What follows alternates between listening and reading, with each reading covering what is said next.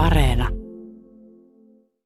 Yhtenä iltana oikeasti tuossa sohvalla istuessa, niin mä rupesin miettimään, että 50 vuotta sitten mä tulin opiskelemaan ravitsemustiedettä, silloista ravintokemiaa. Ajattelin, että, että musta tulee ravintokemisti kehitysmaihin. Että mihin se oikein hukku, sekin ajatus. Ja siinä ei varmaan mennyt kuin kaksi päivää, että mä kirjoitin mun Pretorian yliopiston kollegalle ja kysyin, että olisiko musta hyötyä Afrikassa. Ja tota, olennaista tässä oli se, että täällä oli seuraavana aamuna odottamassa vastaus, jossa hän sanoi, että kyllä, tule tänne. Tänään saamme kurkistaa Hely Tuorilan kotialbumiin. Hely Tuorila on Helsingin yliopiston emerita-professori, joka on tehnyt työtä aistivaraisen tutkimuksen parissa, toisin sanoen oikeastaan ruokamieltymysten parissa. Iso osa ruoan mausta makukysymyksistä liittyy hajuihin ja tuoksuihin. Mikä on sinulle mieluisin tuoksu Hely Tuorilla, kun mietitään ruokaa? Se riippuu siitäkin, että minkä tarpeessa mä olen. Että, että jos mä haistan hyvin herkullisen eh, jonkun oikean pääruuan tuoksu, niin totta kai se on ihana silloin, kun mä oon nälkäinen. Mutta kyllä mä tykkään kaikista marjojen ja vaniljan ja sellaisten tuoksusta. Mikä on sinulle sellainen hajumuistiin liittyvä asia, joka siirtää sinut esimerkiksi hetkessä vuosikymmenten taakse? Että tuleeko joku tietty ruokamuisto sun mieleesi? Ehkä mä voin miettiä niitä kaikkein varhaisimpia vaiheita hajua, josta en pitänyt. Se oli piimän haju. Mä en pitänyt siitä happamasta hajusta. Tai mä pidin sitä happamana sen takia, kun, kun se yhdistyi siihen happamaan makuun ilmeisestikin. Muistan, että piimää aika pitkään kartoin elämässäni. Ensimmäinen kuvasi on niin tärkeä, että pidät sitä piirongin päällä kehyksissä. Kuvassa on neljä aikuista ja neljä lasta, joista sinä olet nuorimpana kaksivuotiaana mukana. Kuva on otettu Heinäpellolla vuonna 1952. Keitä kuvassa on? Mä istun siinä äitini sylissä ja siellä isälläni on kainalossa kaksi vanhempaa veljääni, yksi kummassakin kainalossa – ja sen lisäksi siinä on äitini serkun perhe, toisin sanoen kaksi pikkuserkkuani. Siinä vieressä on Maija pikkuserkkuni ja hänen veljensä ja sitten heidän isänsä. Ja tämä on ensimmäinen kuva, joka minusta on olemassa ylipäätään. Mitä arvelet, mitä siellä on mukana? Siellä on jotakin ruokaa mukana heinäpellolla, niin mitä siellä on otettu mukaan eväksi? No selvästi tosiaan on ja mä mietin noita lautasia ja ensimmäinen assosiaatio mulla oli ehdottomasti, että, että talkkunaa, koska talkkunaa ja sitä oli tarjolla aina kesäaikaan välipalaksi. Mutta sitten mä katson vähän noita lautasia ja, ja huomaan, että ne on aika litteitä. Ja sitten rupesin miettimään, että ehkä siellä on kakkua. Koska on ollut heinäkuu, mun nimipäiväni on, oli siihen aikaan 27 Margarettan päivä. Se olisi yksi vaihtoehto. Toinen vaihtoehto on, että Maijan syntymäpäivä, joka on 18. päivä heinäkuuta. Niin sun toinen nimes on Margaretta. Joo, ja mua kutsuttiin Margarettaksi seitsemänvuotiaaksi asti, kunnes se sitten juhlallisen menoin helynpäivänä helmikuussa ensimmäisellä luokalla ollessani muutettiin helyksi. Onko se suvussa oleva nimi vai mistä Joo, se kyllä se, kyllä se minulle sen takia annettiin, että talossa oli sata vuotta sittenkin ollut Margaretta-niminen tytär. Mutta varmaan siinä vaikutti myöskin se, että veljeni olivat tai ovat Matti ja Markku, niin siihen perään sopi hyvin Margaretta. No tosiaan, niin talkkuna syödään eri puolilla Suomea monin tavoin, niin mikä oli sun perheessä tapa syödä talkkunaa? Meille ilmeisesti tehtiin sitä sellaisen etelähämäläisen perinteen mukaisesti. Meillä se tehtiin kaurasta ja siihen lisättiin herneitä ja ohraa. Ja sitä, se ohra oli lisätty ilmeisesti sen takia, että kun niitä jyviä keitettiin naveton muuripadassa, siis meillä sitä sanottiin pränniksi, sitä karjakeittiötä, jossa oli muuripata. Kun sitä keitettiin, niin, niin ohra oli se indikaattori, joka osoitti haljotessaan, että vilja on kypsää. Sen jälkeen ne jyvät kuivattiin ja sitten ne jauhatettiin. Mutta talkkunahan on aika monenlaista riippuen siitä, missä, missä päin Suomea ollaan. Ja Suomenlahden eteläpuolella omalaisensa talkkuna ja Venäjällä omalaisensa talkkuna tolokno. No kausiruoka oli selvästi sitten kuitenkin se 50-luvun juttu, niin mikä oli semmoinen ruoka, mistä sä lapsena pidit ja mitkä oli inhokkeas ton piimän lisäksi? Mun on vähän vaikea sanoa, että mistä mä lapsena pidin. Paitsi tietenkin tykkäsin kaikesta makeesta, niin kuin täytekakusta. Mutta mä muistelin oikein, että mä en kyllä kauheasti ruoasta välittänyt. Mä en ihan ymmärtänyt, minkä takia pitää syödä. Ja mulla oli inhokkeja selvästi, että muistan kyllä, palautan elävästi mieleeni meidän sunnuntai-ruokapöydässä syödyt lihapullat, joita mä pakenin itkien pöydän alle. Ja mä luulen, että mä pakenin niitä siksi, että, että niissä oli niitä sipulin liuskoja. Ja toinen, josta en pitänyt, oli piimä sen hajun takia. Mutta tota, mulle sitä annettiin eri vapauksia ja sai syödä talkkunan maidon kanssa ja se kävi. Mutta maidosta mä kyllä tykkäsin aina. Mä join edelleenkin maitoa. Sä kasvoit Hely tuorilla punkalaitumella maalaistalossa äidin sukutalossa, joka on Satahämeessä siinä Urjalan ja punkalaitumen rajalla. Mistä vanhempas sai elantonsa? Siitä maatalosta. Kyllä se oli siihen aikaan, sodan jälkeen 50-luvulla, niin, niin kyllä siitä pystyi hyvin elämään. Ja mun vanhemmathan oli tavanneet toisensa sodassa. Äiti oli muonituslottana ja isä oli sodassa. Isä tuli semmoiseen hyvin naisvaltaiseen joukkoon sinne taloon. Isäni tuli sinne kotivävyksi. Siellä oli äitini lisäksi äitini nuorempi sisar, joka kuului meidän perheeseen aina. Ja omisti osan siitä talosta. Sitten siellä oli heidän molempien kasvattisisko, joka oli 10 tai 15 vuotta nuorempi kuin he olivat. Ja sitten siellä oli mun mummu, ainoa mieshenkilö, joka talossa oli silloin, kun he tulivat sinne, oli meidän vanha työmies Jussi. Se oli semmoinen perhekunta, jossa on vähän vaikea erottaa ydinperhettä. Minkälaista se elämä muuten oli maalaistalossa? Minkälaisiin töihin sä tutustuit ja sait oppia siellä? No kyllä mä ainakin lypsämään opin aika nuorena. Mä muistan tosi elävästi sen, miltä tuntui, kun sai ensimmäisen kerran maidon tulemaan lehmän utareesta. Minkä ikäinen sä olit? Mä luulen, että mä olin viiden vanha. Mutta kyllähän se oli sellaista eh, niin kuin naisten puolen asioiden tekemistä. Että kyllä meillä se kasvatus oli vielä, vielä 50- ja 60-luvulla oli sellaista, että, että pojat opetettiin traktoria ajamaan ja tyttö sai nyt korkeintaan tehdä sellaista, että sai ajaa haravakonetta pellolla, siis hevosen vetämään haravaa. Mutta ei esimerkiksi en muista, että olisin koskaan ollut traktorin ratissa. No, oliko teillä muita eläimiä siellä maalaistalossa? Meillä oli kaikkia sen ajan perhetilan eläimiä. Meillä oli lehmiä, hevosia, lampaita, sikoja ja tietysti meillä oli kissat ja koirat. Nyt mä varmaan unohdan, jota totta kai meillä oli kanoja.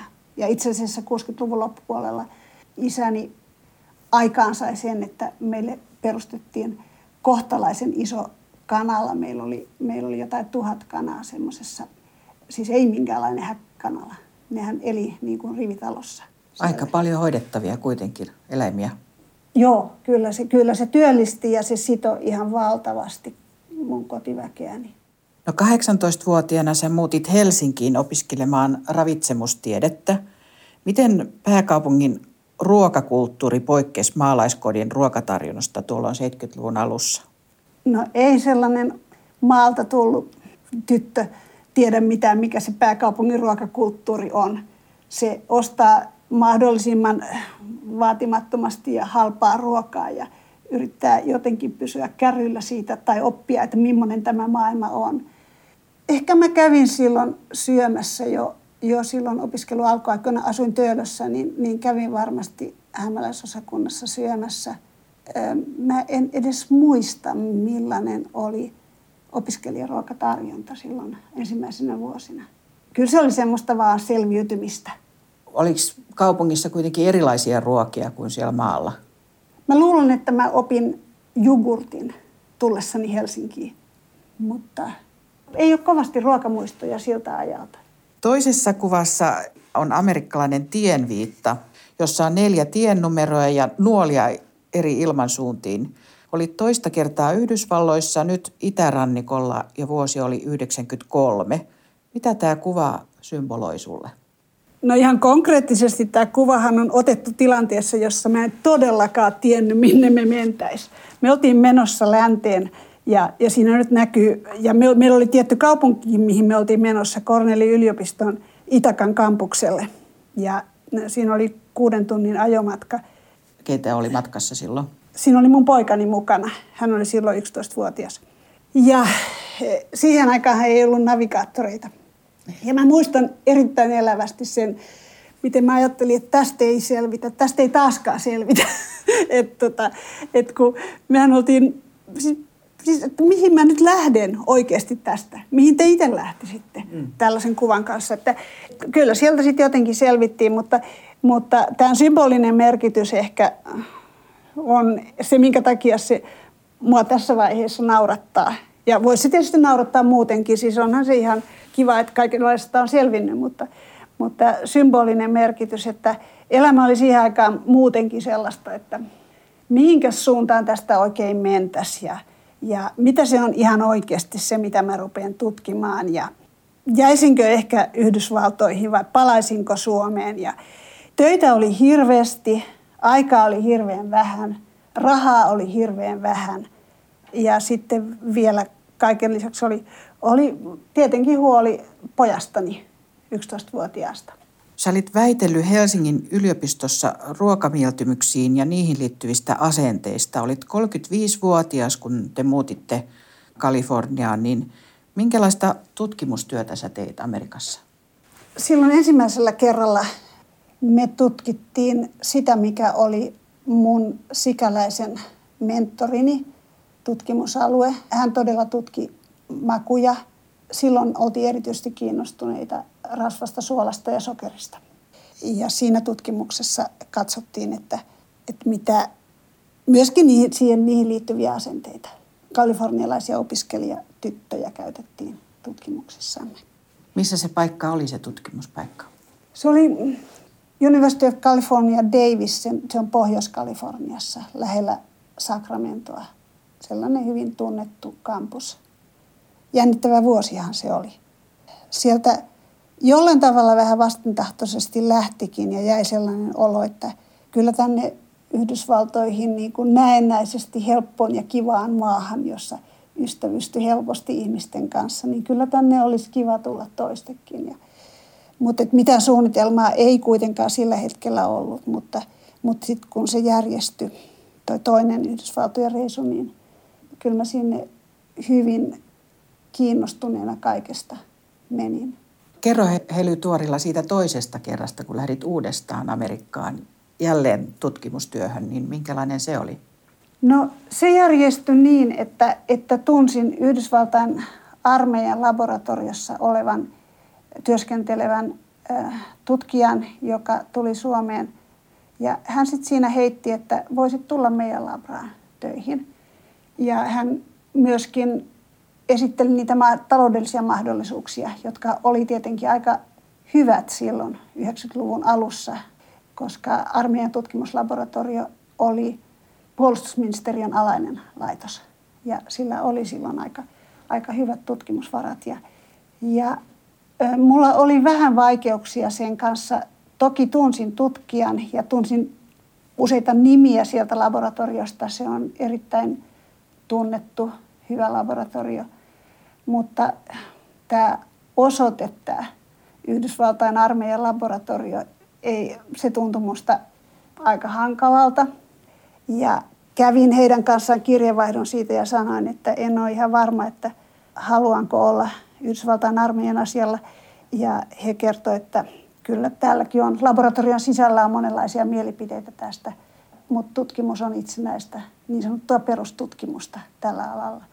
Ja niin mä sitten päädyin lähtemään sinne, tai päädyttiin lähtemään poikani kanssa sinne. Ja kyllä se oli todella iso ja tärkeä oppimisen paikka mulle tutkimuksessa.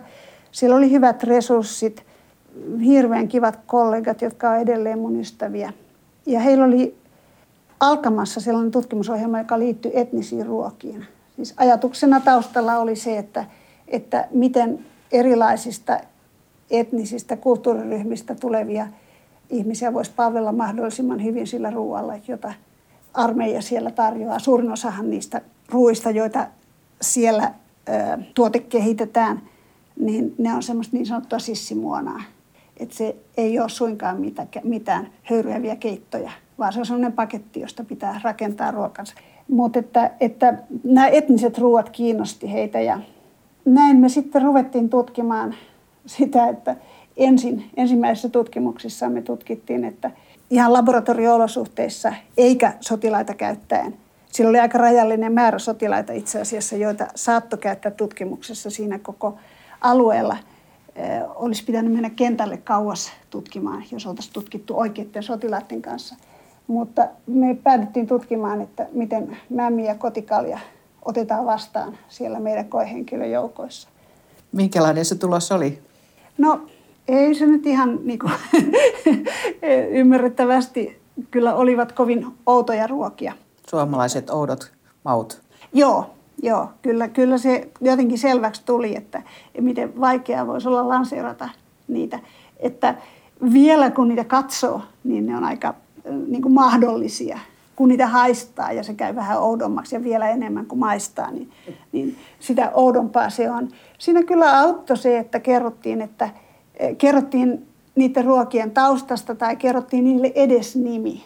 Ja tämä on se oppi, mitä mä oon yrittänyt muuten aina tarjota eri yhteisöille ja seisoville pöydille muun mm. muassa, että kertokaa siitä ruoasta, että, että se, on, se aina nostaa sen hyväksyttävyyttä, jos mm. tietää mitä se on. Mm. Kyllä ihminen syö myöskin aivoillaan mutta herättikö mämmi kuitenkin sellaisia assosiaatioita, joita kuvittelit sen herättävän? Ei, ei, ei. Yhdessä meidän koeasetelmassa me, me kysyttiin, että mitä luulet sen olevan, kun näet sen.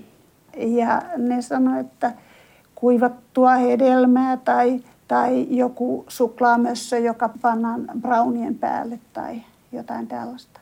Mutta se merkittävä asia, mikä tässä, mihin me päästiin käsiksi näissä tutkimuksissa, oli – ihmisten uutuuden pelko, uusien ruokien pelko. Silloin oli just meidän kanadalainen kollega oli kehittänyt sellaisen uutuuden pelkomittarin, sanallinen mittari, kymmenen väittämää, jolla mitataan sitä, että minkälainen ajatus ihmisellä on uute, uuden ruoan hyväksymisestä, oudon ruoan hyväksymisestä. Ja, ja se mittari on osoittautunut valtavan hyväksi. Se vaikuttaa hyvin karkealta mittarilta, mutta se pystyy jakamaan kyllä ihmisiä – ja me käytettiin sitä mittaria ihan tuoreeltaan. Todettiin, että, että uutuuden pelko vaikutti siihenkin, että kuinka paljon tykkää mämmistä eri vaiheissaan tai, tai, tai kotikaljasta. Myöhemmin meillä oli muitakin tuotteita. Mä kävin siellä laboratoriossa oikeastaan koko 90-luvun silloin tällöin tekemässä. Meillä oli yhteistä tutkimusta meneillään, niin meillä oli, siellä, meillä oli myöskin jossain vaiheessa lakkahilloa ja ja sitten meillä oli kuivattua poronlihaa ja josaa, tätä fermentoitua kauravalmistetta. Ja todettiin, että kyllä se uutuuden pelko on siellä aina läsnä ja se vaikuttaa siihen, että kuinka, minkä mm. verran ihmiset tykkää. No se uutuuden pelko, niin se periytyy aika vahvasti, jos vanhemmat on uutuuden pelkoisia, niin minkälainen oli semmoinen oma ruokakasvatuksesi oman poikasi suhteen? Joo, silloin mulla tietysti ei ollut mitään sellaista termiäkään olemassa kuin uutuuden pelko. No mulla oli semmoinen naivi uskomus, että kun hän hänelle tarjoaa monipuolisia sörsseleitä, niin kyllä hän oppii monipuolisesti syömään. Ja, ja sitten se olikin suuri mun hämmästykseni, että, että sitten hän tietysti ihan oppikirjojen mukaan, niin kun hän alkoi olla puolitoista-vuotias, niin hän alkoi torjua voimakkaasti Että oli suuria ruokia. taisteluja suuria taisteluja ja, ja kyllä ne suuret taistelut jatkuu pitkään. Hely Tuorilla, mitä mieltä sä olet siitä hokemasta, että aina kannattaa kaikkea ainakin maistaa? Kyllä kannattaa maistaa kaikkea, mutta mä olen sitä mieltä, että ei lasta pidä pakottaa maistamaan kaikkea. Se on karhunpalvelus lapsen oppimiselle.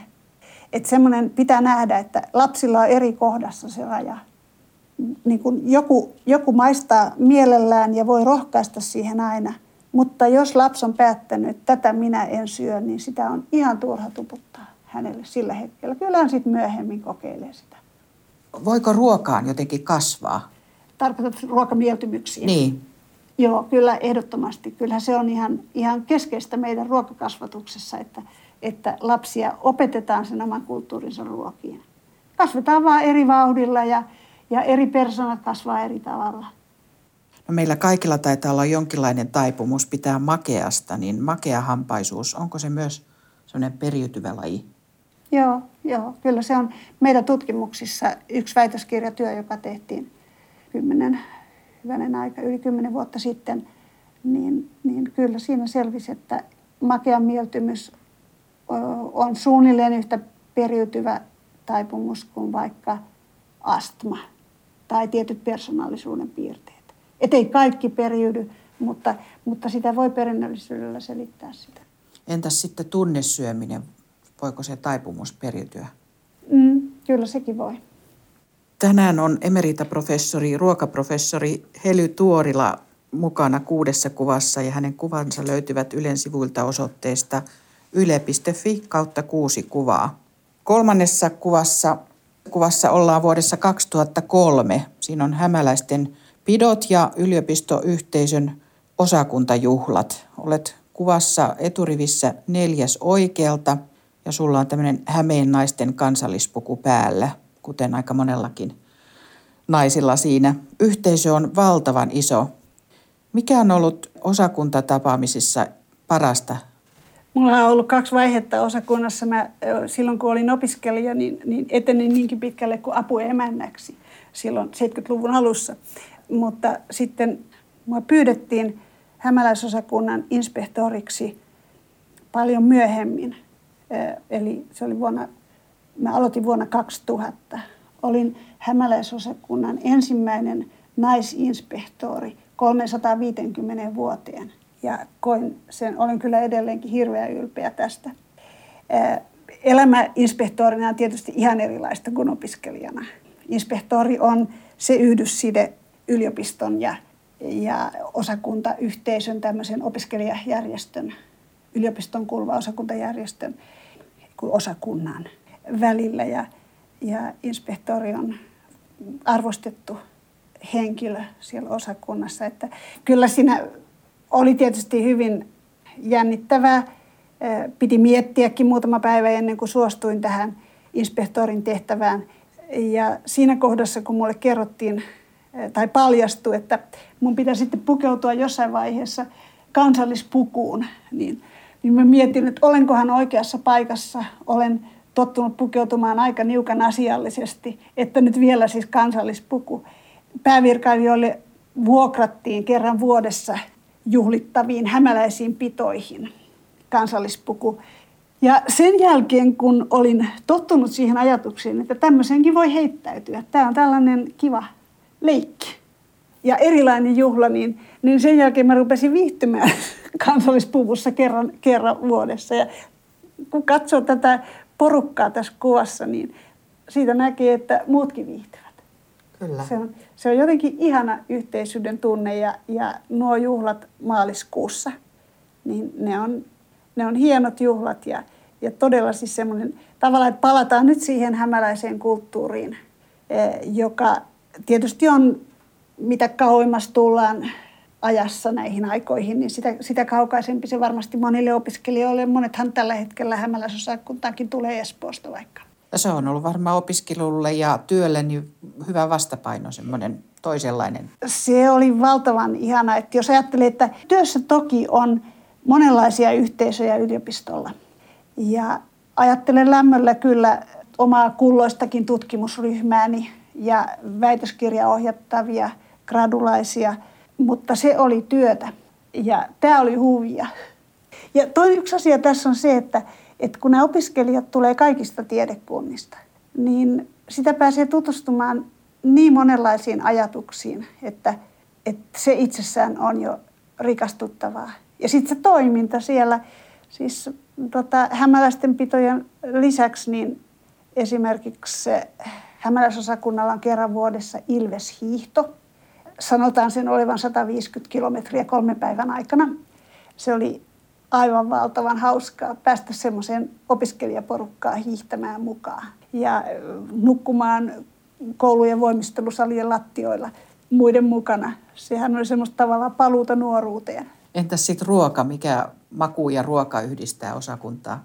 No kyllä se tässä hämäläisten pidoissa just kulminoituu se, että mikä ruoka yhdistää, että hämäläisissä pidoissahan se ruokapöytä ei ole kauhean kaukana meidän perinteisestä joulupöydästä. Et siinä, on, siinä on kalat, no siinä on piimajuustoja tai munajuustoja, sitten siinä on rosollia, siinä on aina imellettyä perunalaatikkoa esimerkiksi. Ja yleensä jälkiruoka on jonkinlainen sekahedelmä, soppa tai kisseli tai joku tällainen. Et ehkä se siinä niin kun tulee parhaiten esille se, se, mikä ruoka on yhteistä. Mitä mieltä olet siitä, että pitäisikö Suomessa olla tämmöisiä makukouluja tavallaan, jossa opetetaan kaikkien aistien ruoan, ruoan suhteen vähän niin kuin viiniteistingissä? Mm, meillähän on ollut makukouluja. Me ollaan tutkittu makukoulun vaikutusta.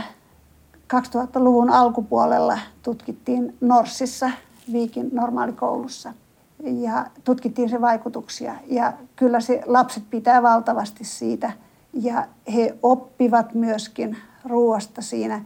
Lapsille se on ihan ehdottoman hieno asia, että eihän ruokaa kannata opettaa ravintoaineiden ja energian kautta. Että kyllähän se ruoka kuitenkin on niin kuin ensisijaisesti tämmöinen kokemusasia. Aikuisille, mikä ettei, kyllähän erilaisia, alkohan järjestää mainioita viinimaistamiskursseja aikuisille ja ja monista muistakin ruuista on nyt alkanut tulla sellaisia erityisalueita. Teen. Tee on erikoisuus. Oliviöljy on asia, jota, jos siis se tuote tunnetaan sen vaihtelut hirveän tarkkaan ja opetellaan, että mikä on, mikä on missäkin öljyssä oikein. Neljännessä kuvassa päästään rakkaan harrastuksesi pariin. Istut kuvassa metsän mättähällä sientä puhdistaen. Hymyilit siinä onnellisen näköisenä ja paikka on punkalaitumen mökkimetsäsi. Mitä sienestys merkitsee sinulle Helytuorilla? On ihmeellistä, että, että nuo sienet on veronneet minuun niin kauan kuin muistan. Ja siihen ei totisesti tullut kotoa tukea, että meille ei syöty sieniä. Mutta mä muistan, että äitini täti opetti mulle kantarellin. Ja se oli varmaan siis silloin ehkä alle kouluikäisenä.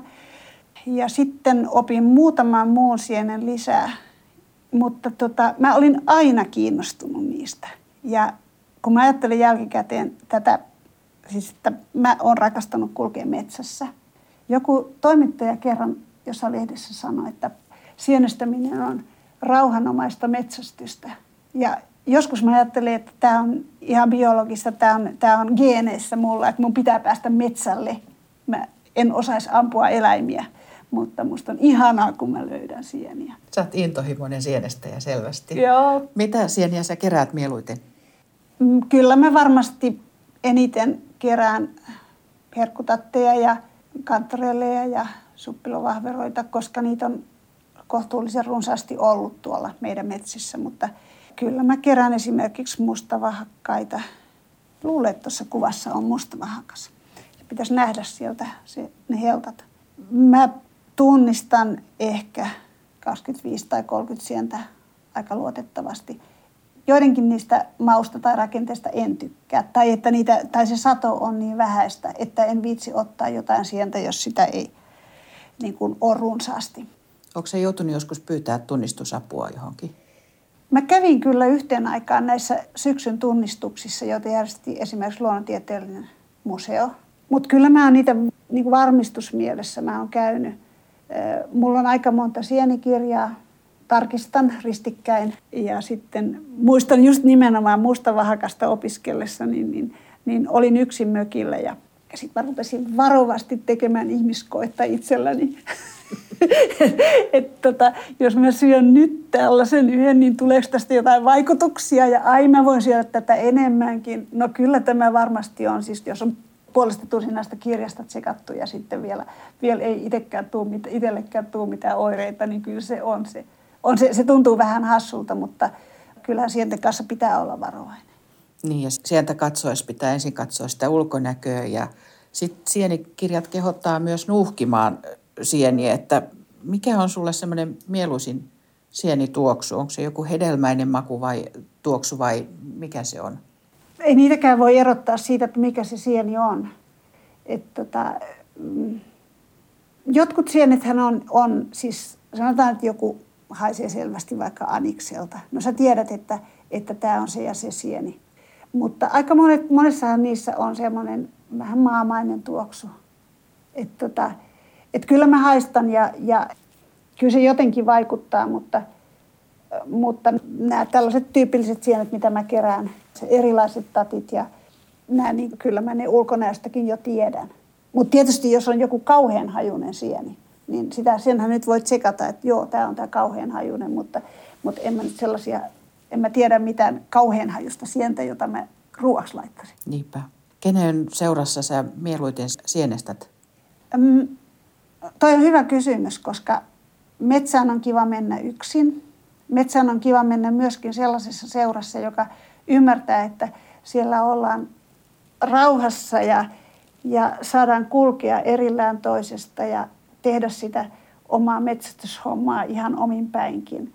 Että sellaisessa seurassa, jos, joka haluaisi koko ajan puhua ja vaihtaa mielipiteitä, niin, niin en mä sellaisessa seurassa halua sienimetsään mennä. Mikä sun on sun sienibravuurisi, kun sä valmistat ruokaa? Vaikea kysymys. Mä, mä teen monenlaisia ruokia sienistä. Mä tota, varmaan kyllä niin tämmöinen tattirisotto on aina varma valinta sen mä osaan saada aikaiseksi oikealla tavalla. Ja Riippuu varmaan myös, mitä sieniä on tarjolla juuri. Niin, se riippuu, joo. Kyllä, kyllä mun täytyy sanoa, että vaikka jotkut ihmiset on kyllästyneitä kantarelleihin, niin, niin tuoresta kantarellista tehty soosi, jota syödään uusien perunoiden kanssa, niin se vaan on niin taivaallista. Se on, se on myöskin semmoinen niin kuin kypsyvän kesän merkki. No vuonna 2018 ilmestyi kirja Lindan keittokoulu, joka perustuu Hely Tuorilla äidin äitisi Linda Varvosen käsin kirjoittamiin resepteihin. Äidin äitisi sai reseptit 18-vuotiaana, kun hän osallistui punkalaitomella järjestettyyn keittokouluun vuonna 1905. Mistä tämä reseptivihko oikein löytyi? No se pyöriskeli meillä kotona aina niiden muiden keittokirjojen joukossa – ja sitä ei kyllä yleensä käytetty ja, ja tota, sitten se jossain vaiheessa joutui aika varhain mulle, että se on ollut mun useammassa muutossa mukana. Ja sitten mä tulin kertoneeksi mun jollekin pikkuserkulle, että tarvitsisi sekin monistella. Tai puhuks hän siitä, että olen kuullut, että sulla on sellainen. Ja, ja sitten mä ajattelin, että no monistanpa sen muille. Ei se ole sen kummempi, mutta, mutta se on niinku tämmöinen hauska sukua yhdistävä äidin äidin puolesta sukua yhdistävä kirja. Kirjassa on yli satavuotiaita reseptejä, muun muassa kirsikkakeitolle, sokolaadileivälle, paistetulle metsolle ja etikkasienille. Mitä arvelet, mikä on semmoinen länsisuomalaisten suhde sieniin ylipäätään? Se on kyllä tosi etäinen. Että ihan ihmettelin, kun katoin tuota keittokirjaa, että siellä ylipäätään on sienireseptejä. Kyllä Länsi-Suomessa tykättiin, että sienet on, sienet on niin kuin lähinnä jotain lehmän tatteja.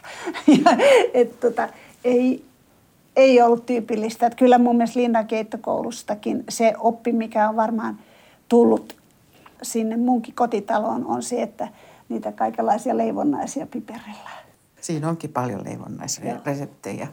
Eli Tuorilla, mikä on nykyään sun semmoinen ruokamieltymys? Minkälaisesta ruoasta sä pidät? jos mä elän ihan tätä normaalia arkipäiväelämää, niin aika paljon salaatit ja, ja keitot, tämmöiset kohtalaisen kevyet ruoat. Mutta mä kyllä tykkään myös makeesta. Että tota, musta on tosi kiva, että on jälkiruokaa.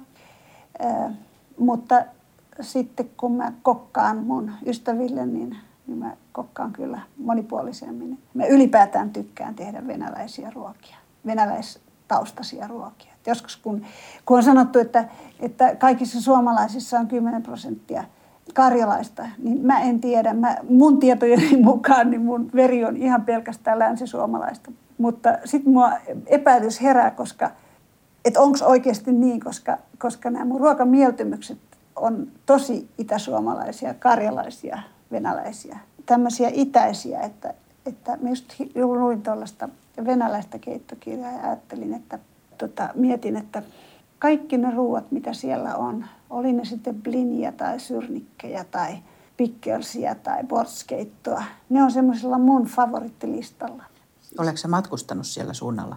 Olemme matkustaneetkin siellä. Meillä oli todella ihana mainio juhannusmuseosäätiö, ystävien järjestämät joka juhannuksiset matkat rajan taakse Karjalaan eri paikkoihin. Ja siellä, siellä ollaan kyllä juhannus toisensa jälkeen syöty vaikka mitä. Viidennessä kuvassa olet poikasi Artun kanssa Etelä-Afrikassa vuonna 2012. Kasvoilla näkyy puna ja se kertoo siitä, että hellettä taitaa piisata. Minkälaista reissusta oli tässä kyse? Mun poika oli tot, on tottunut matkustamaan mun kanssa. Se on siis, kun mä oon retuttanut sitä pienenä tonne pitkin maailmaa, niin, niin hänellä on jäänyt sellainen, sellainen olo, että meillä on matkoilla aika kivaa. Pystyn hänet suostuttelemaan lähtemään henkivartijakseni, jos on riittävän eksoottinen matka. Ja nyt järjestettiin vuonna 2012 tosiaan niin, niin järjestettiin matka, jossa me oltiin ensin Keniassa ja sitten Etelä-Afrikassa. Ja tämä on ihan turistimatka ja tästä jäi hyvin valoisat ja ihanat mielikuvat, enkä koskaan voinut ajatella, että toista kertaa palaisin edes Afrikkaan. Me oltiin safarilla Keniassa ja, ja sitten toi Kapkaupunki oli jotenkin niin, niin mielettömän hieno. Ja tosiaan sieltä Kapkaupungin liepeiltä tuo kuva on.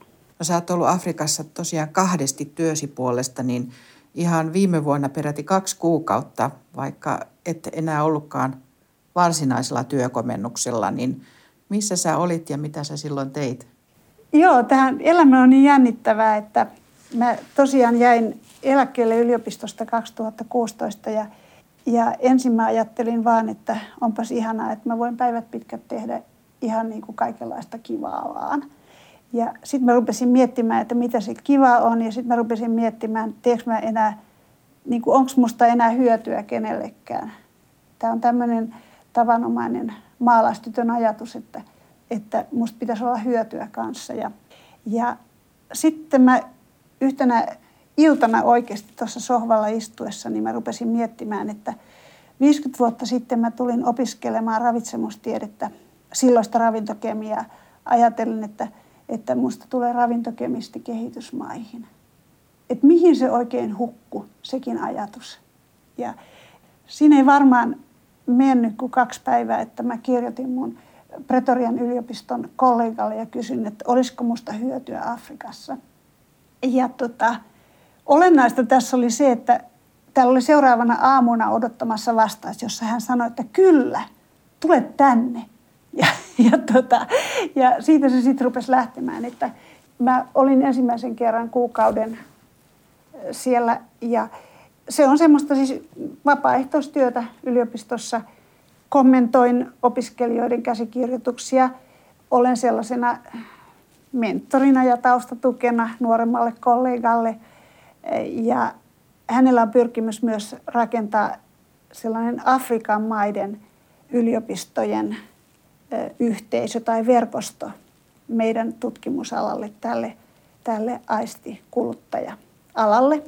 Ja mä autan siinä sen verkoston rakentamisessa niin, että, että me ollaan kerätty tutkimusaineistoa eteläisen Afrikan ruoka-asenteista. Esimerkiksi tämä viimeinen kerta oli, oli tämä, tämä viime syksyn reisu oli sellainen, jossa kävin myöskin Lesotossa ja Botswanassa ja, ja tutustuin niiden maiden ruoka-asenteisiin, ruokamieltymyksiin, ruokavastenmielisyyksiin workshopeissa joita mä Mitäs vedin. afrikkalaiset sanoi sienistä? Tarjoiliko se sieniä heille ollenkaan?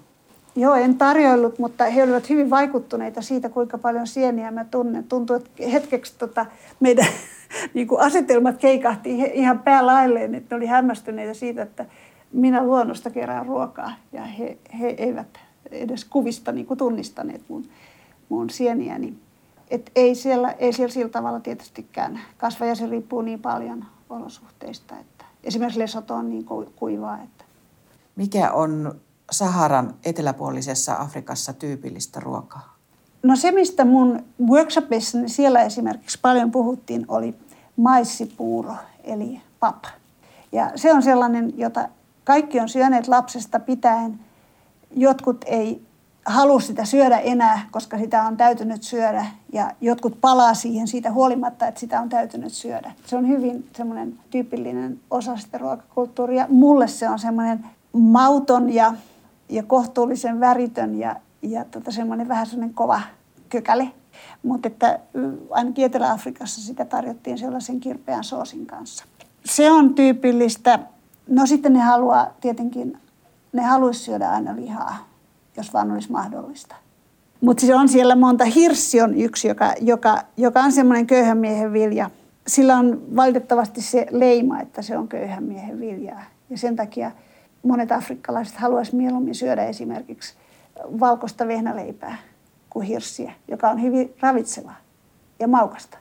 Hyönteiset on tietysti yksi asia, joka, joka on vähän siitä riippuen, että minkälaisissa olosuhteissa on kasvettu, niin niillä on hyvin paikallinen merkitys, että jossain mm, paikoissa ne on, tietyt hyönteiset on ihan tyypillistä syötävää ja jossain toisissa paikoissa ei. Että semmoinen esimerkiksi semmoinen, mä en tiedä se suomenkielistä nimeä, mutta semmoiset mopanetoukat, niin, niin ne on sellaisia, mitä siellä myytiin toreillakin.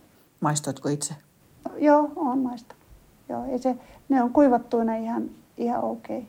Mä oon saanut reseptejä, että miten niitä laitettaisiin. Jos sä nyt pilkot ne ja teet ne sipuli- ja tomaattisoosin kanssa, niin, niin eiköhän se ole ihan hyvä.